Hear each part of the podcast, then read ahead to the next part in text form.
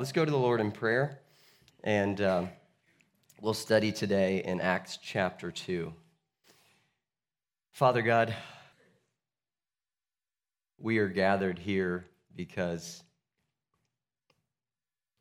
everything, all of this, is from you and for you.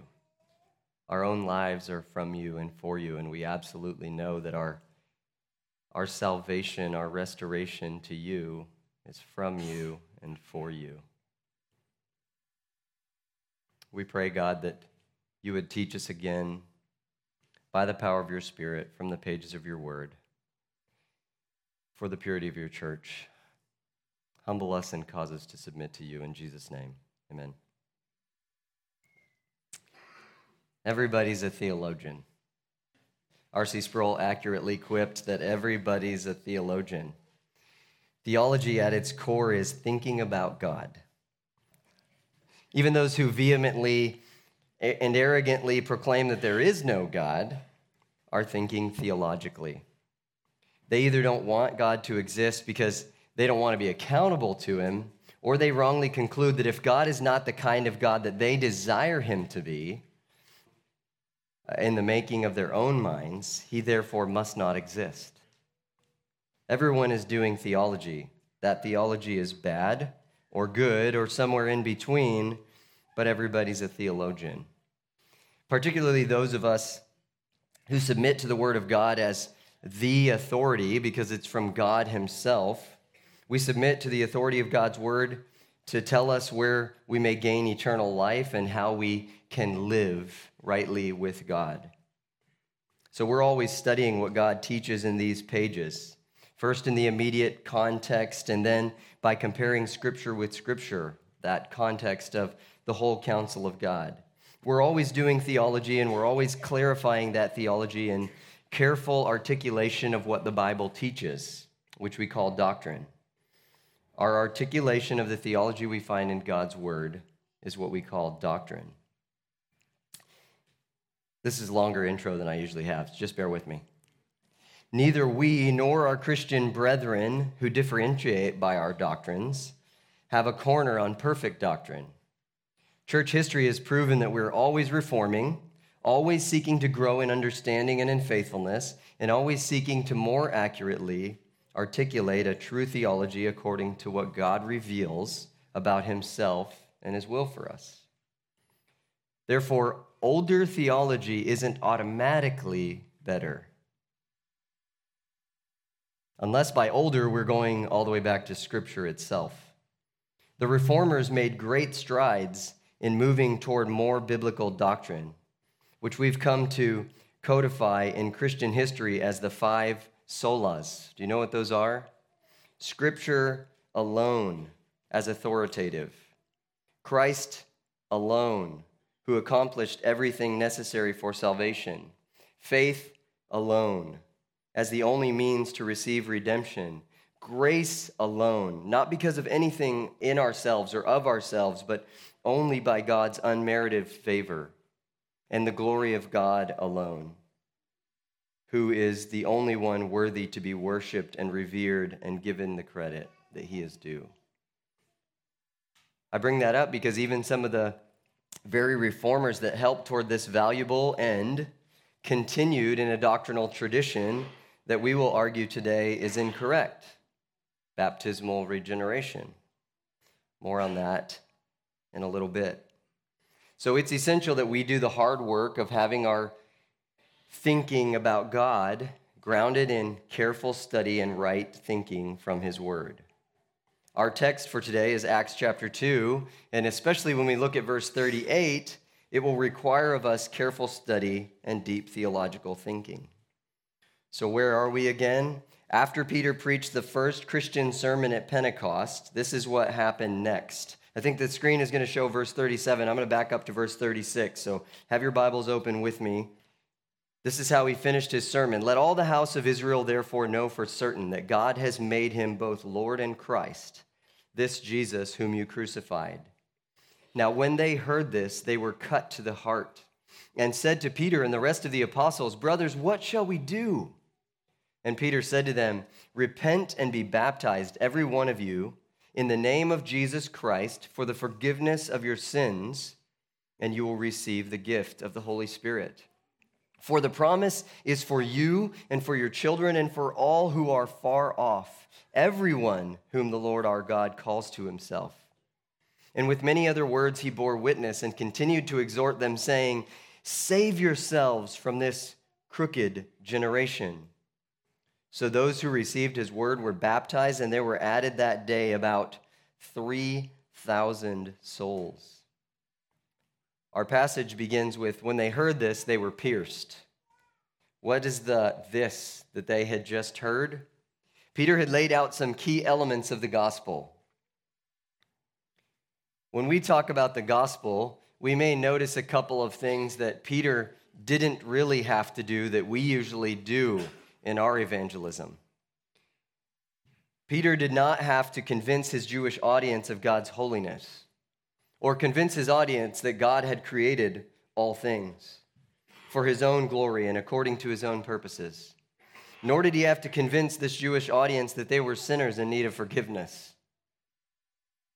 What he did convince them of is that they had put their Messiah to death on a cross.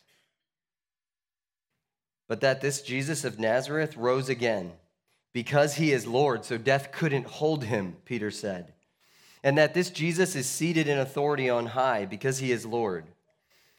Peter has convinced this Jewish audience that the, the pouring out of the Spirit then is evidence that they, the disciples, were eyewitnesses of the risen, exalted, and ascended Christ.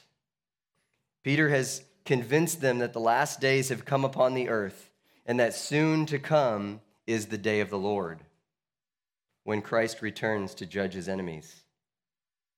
The reality of the gospel that Peter declares to them ends up being to them like a stab in the heart. That's what this means when it says they were cut to the heart, they were pierced. So they asked Peter and the other apostles, Brothers, what shall we do?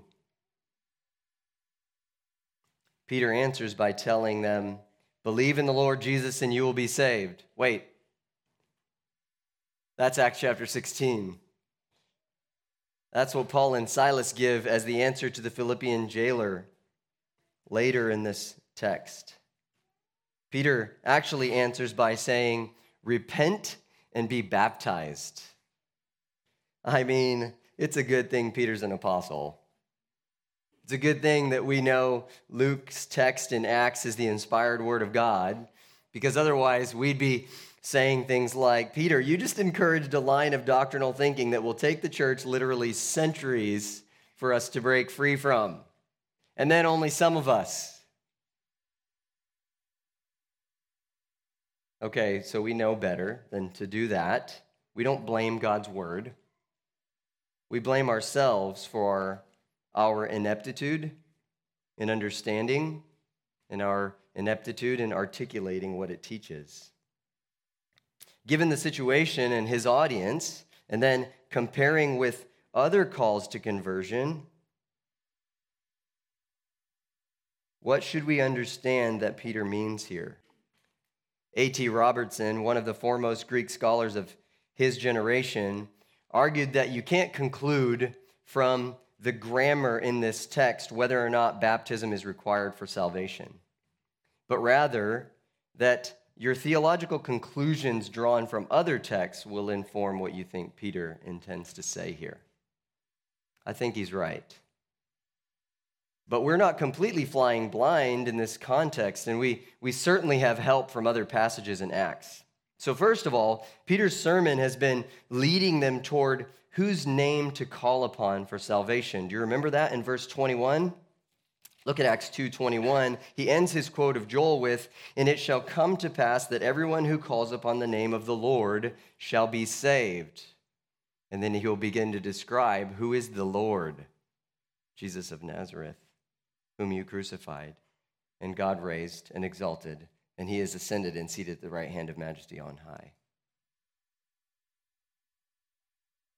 So the question to be answered here is less what's required for salvation and more whose name do we call upon? You'll notice in the first half of verse 41 so those who received his word, those who believed this message, were baptized? The answer Peter gives then in verse 38 does include a call to action repent and be baptized. And it's for each individual, but it's based upon a response of calling on the name of Jesus Christ to save them, who is able to forgive their sins. As a result, they will receive the gift of the Holy Spirit. So, what Robertson really is getting at is that we, we interpret it this way, and not that baptism is required for regeneration, for salvation, because our theology has informed us that no works of our own at all can save us. We're saved by grace alone, through faith alone, in Christ alone. Martin Luther found in studying the book of Romans that Paul conclusively clarifies that righteousness attributed to us can only come by faith in Jesus Christ. It's God's righteousness we receive, not our own righteousness. Even faith, Paul will tell the Ephesian church, is not our work, but God's own work, his own gracious work in us. For by grace you have been saved through faith. And this is not your own doing. Salvation by grace through faith is not your own doing. It is a gift of God, not a result of works, so that no one may boast.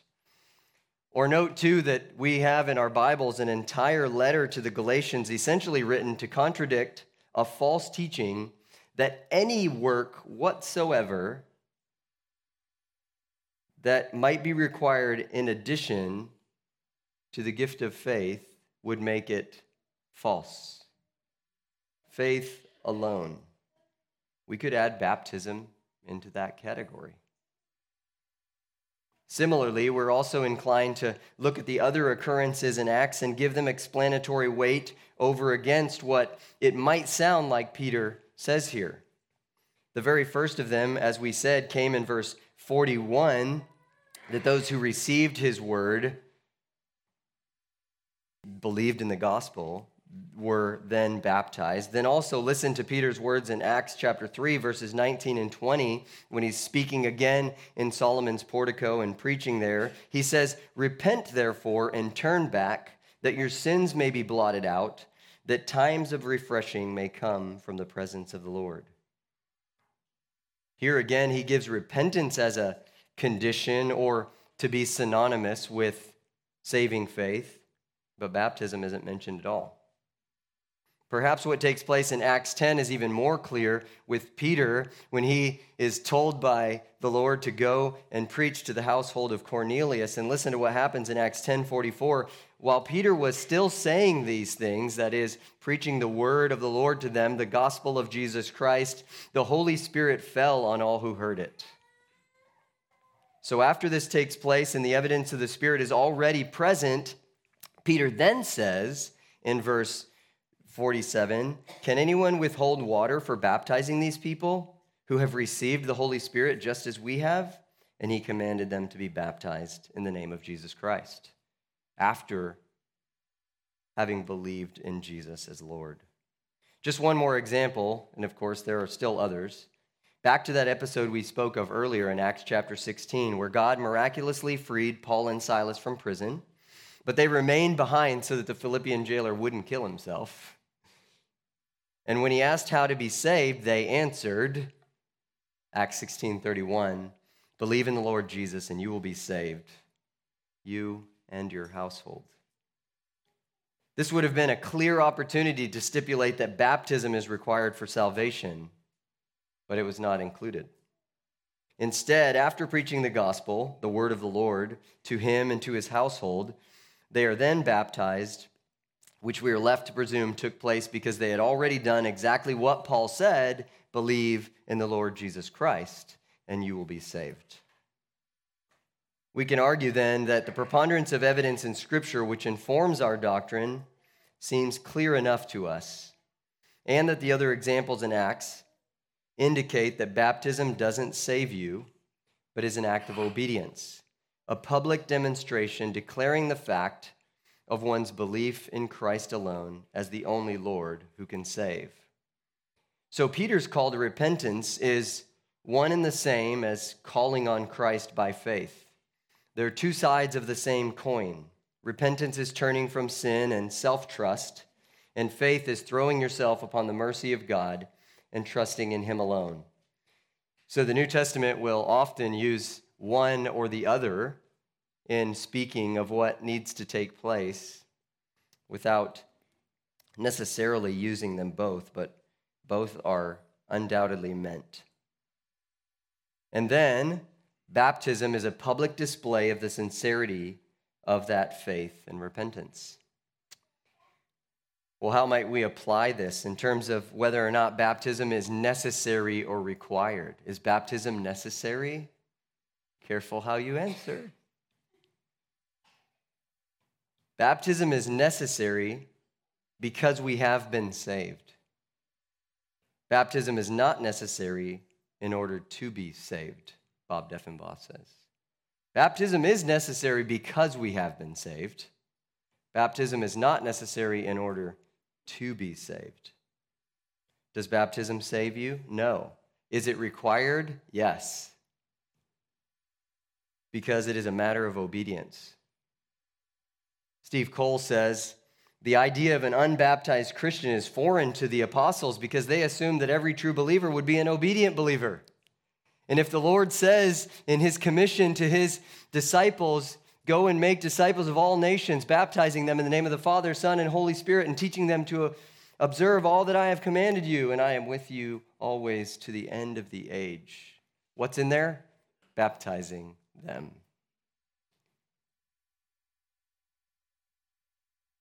Baptism is actually required for our obedience.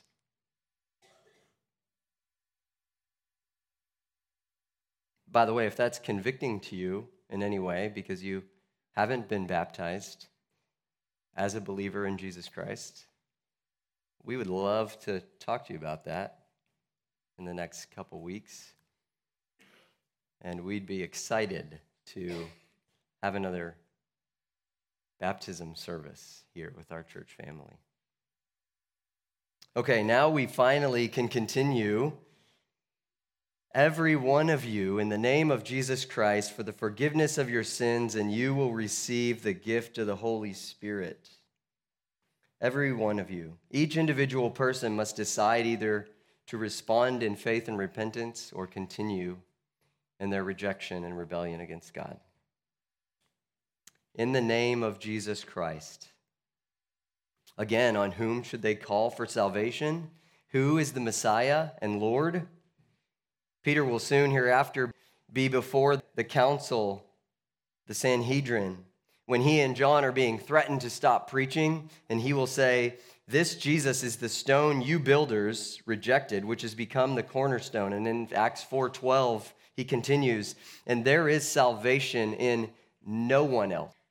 For there is no other name under heaven given among men by which we must be saved. The name of Jesus Christ. Not meaning that a name itself has some sort of mystical power. No, his name means his person, the Christ, the Lord. Jesus is the only means of salvation.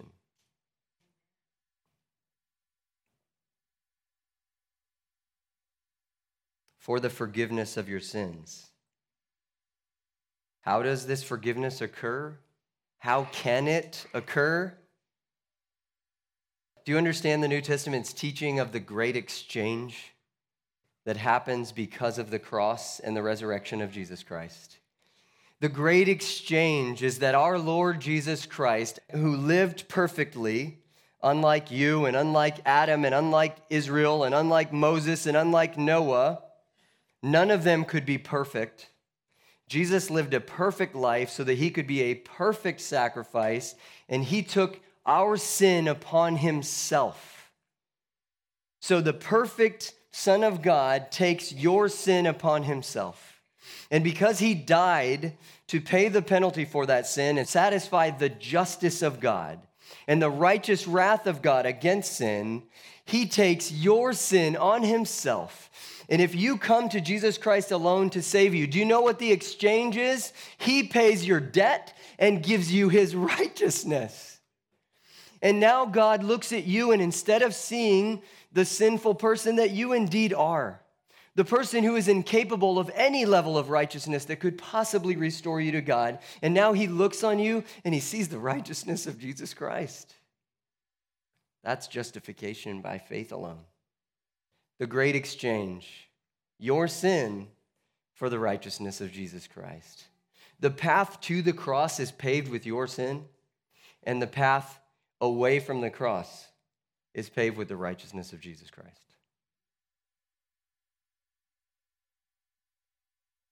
And if in true sincerity you call on Jesus in faith and repentance, you will receive the gift of the Holy Spirit. That's what Peter tells them. As we said previously, and, and we will continue to see throughout Acts, this isn't a guarantee that the Holy Spirit coming to indwell will always manifest itself, himself, by filling us to perform miracles, as was the case here, or was the case for sure in the lives of the apostles, even going forward. But we can have assurance that the Holy Spirit resides in us as a permanent confirmation of our salvation. That's not all that he does, but that is likely the point that Peter is making here. You will receive the gift of the Holy Spirit. And to whom does this offer apply as we continue in the text? For the promise is for you, verse 39, and for your children and everyone whom the Lord our God calls. What's the promise to which Peter is referring? It's the promise of forgiveness through Jesus Christ, to be restored to God, even though you know you don't deserve it. And thereby receiving the Holy Spirit. That's the promise. And who is it for? It's for you. Again, Peter makes this personal. It's for you and for your children, for your immediate descendants, and for generations to come, and it's for all who are far off. Peter is probably referring here to Jews geographically and Jews spiritually further from God. That's probably who Peter is referring to, right? He's preaching to Jews in Jerusalem. And we, we know later in Acts chapter 10 that Peter still has to learn the lesson that Jesus was teaching them that he is the fulfillment of God's promise to Abraham that through him all the nations of the world will be blessed. And so, salvation, the reader of Luke and Acts is hearing Peter also say, undoubtedly, to the Gentiles also, to all who are afar off. This salvation extends to all peoples of the earth. In fact, everyone. And that everyone is qualified this way Speaking of theology, deep thinking, everyone whom the Lord our God calls.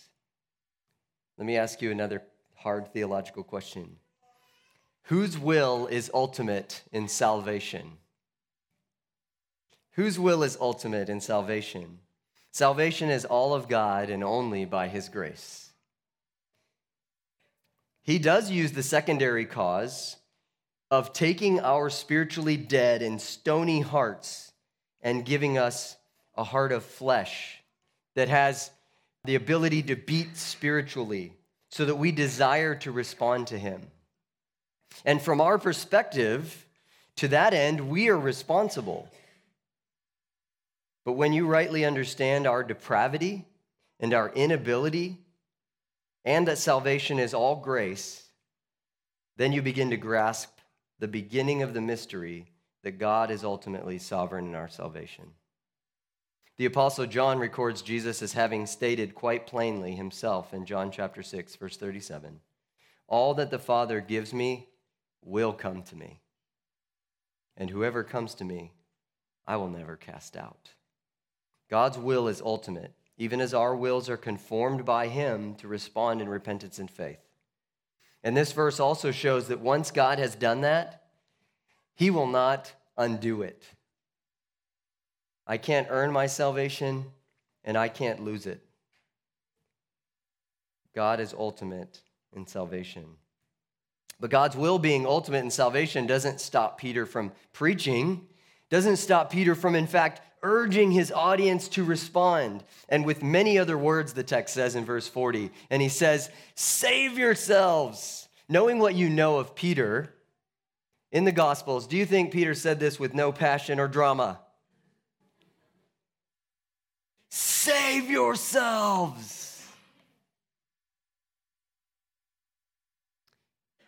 Peter evidently continued in a much longer sermon with further evidence and persuasion. Luke here says with integrity that he has given us a summary of the most critical aspects of what Peter preached, which was a common practice for historical record of speeches. But speaking of persuasion, Peter can still say, without being manipulative and without giving people credit for what God must sovereignly do in them, Peter can still say, Save yourselves from this crooked generation. There is a healthy urgency in our evangelism, assuming that we are witnessing it all to those around us. And Peter can speak here of the present generation of Jews as particularly crooked, who have not only missed, but rejected and killed their own promised Messiah.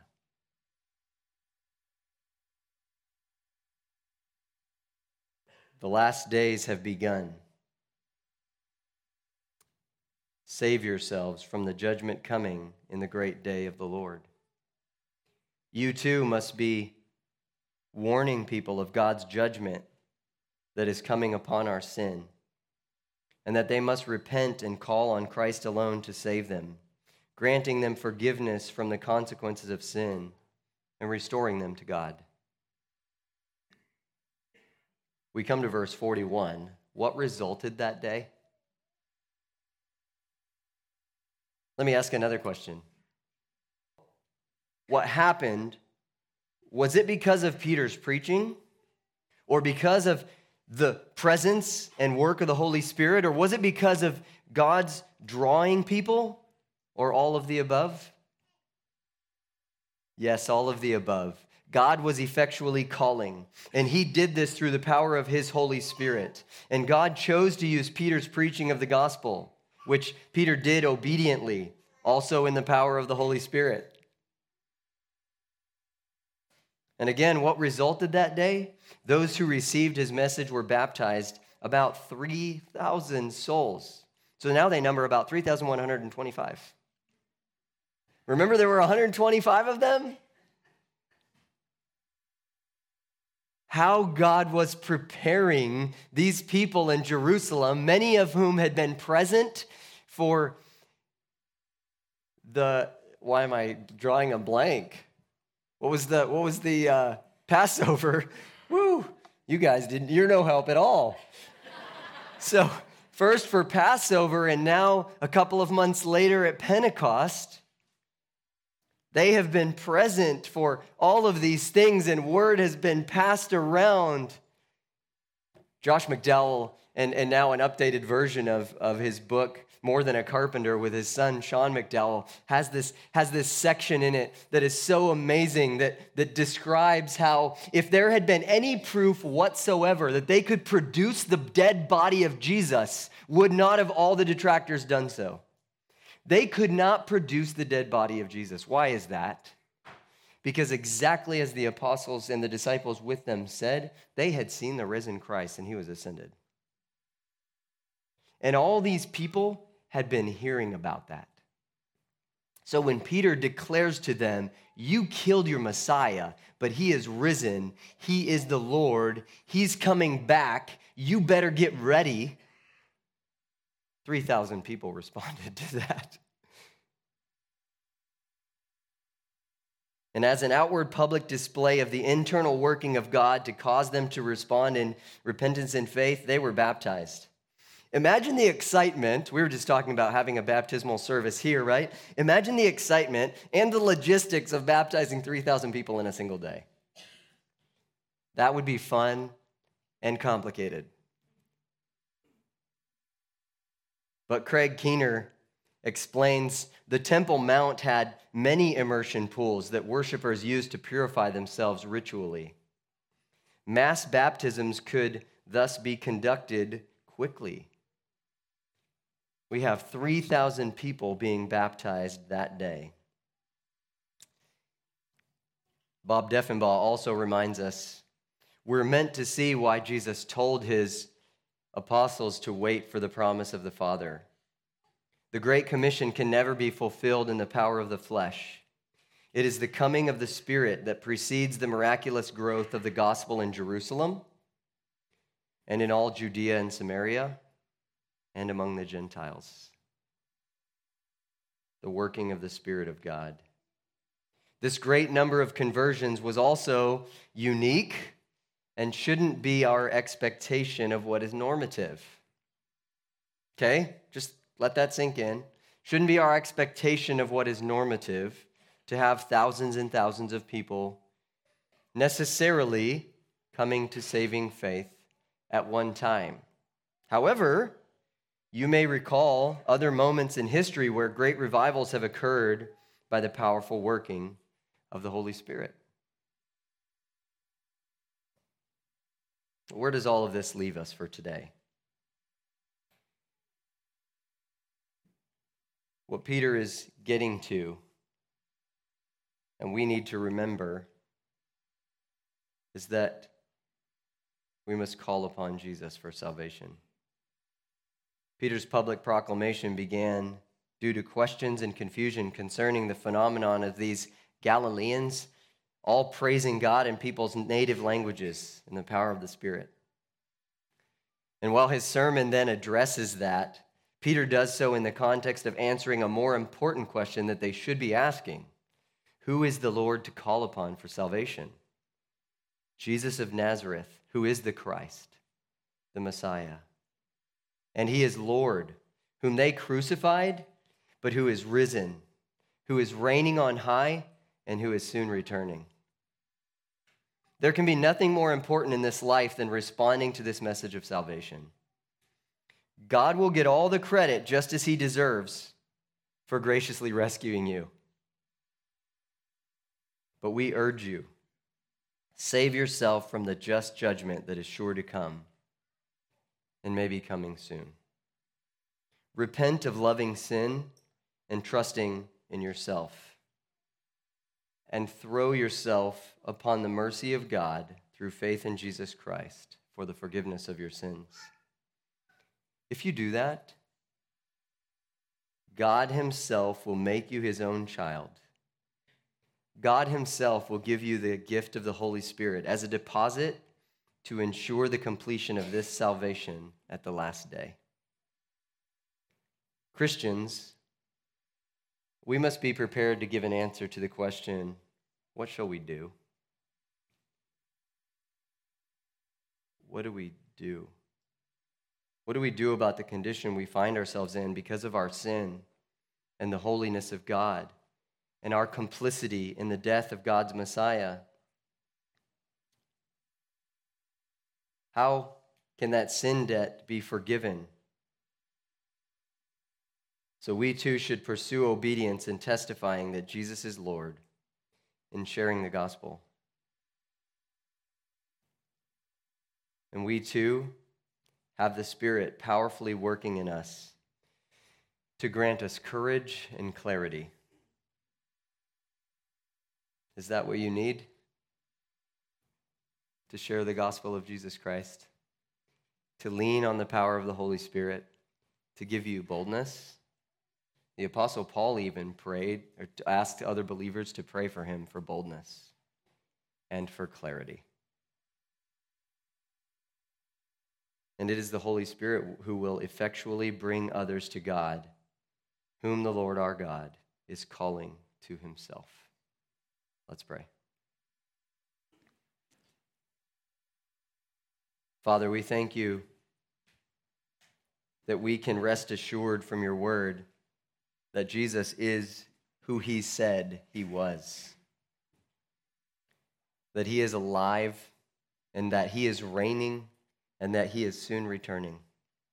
We thank you that Jesus does what he promises to do, which is, God, that you are restoring people to yourself through faith in Jesus Christ by the power of your Holy Spirit. We thank you that Many of us here can have complete confidence knowing that although we did not save ourselves, we are the people whom you have chosen to proclaim your excellencies and to the praise of your own glory and goodness. Help us, Father, to be faithful, to share Jesus Christ with the people you have placed in our paths. And we entrust the outcome to you, knowing that you, Father, are sovereign and that whomever you call will come.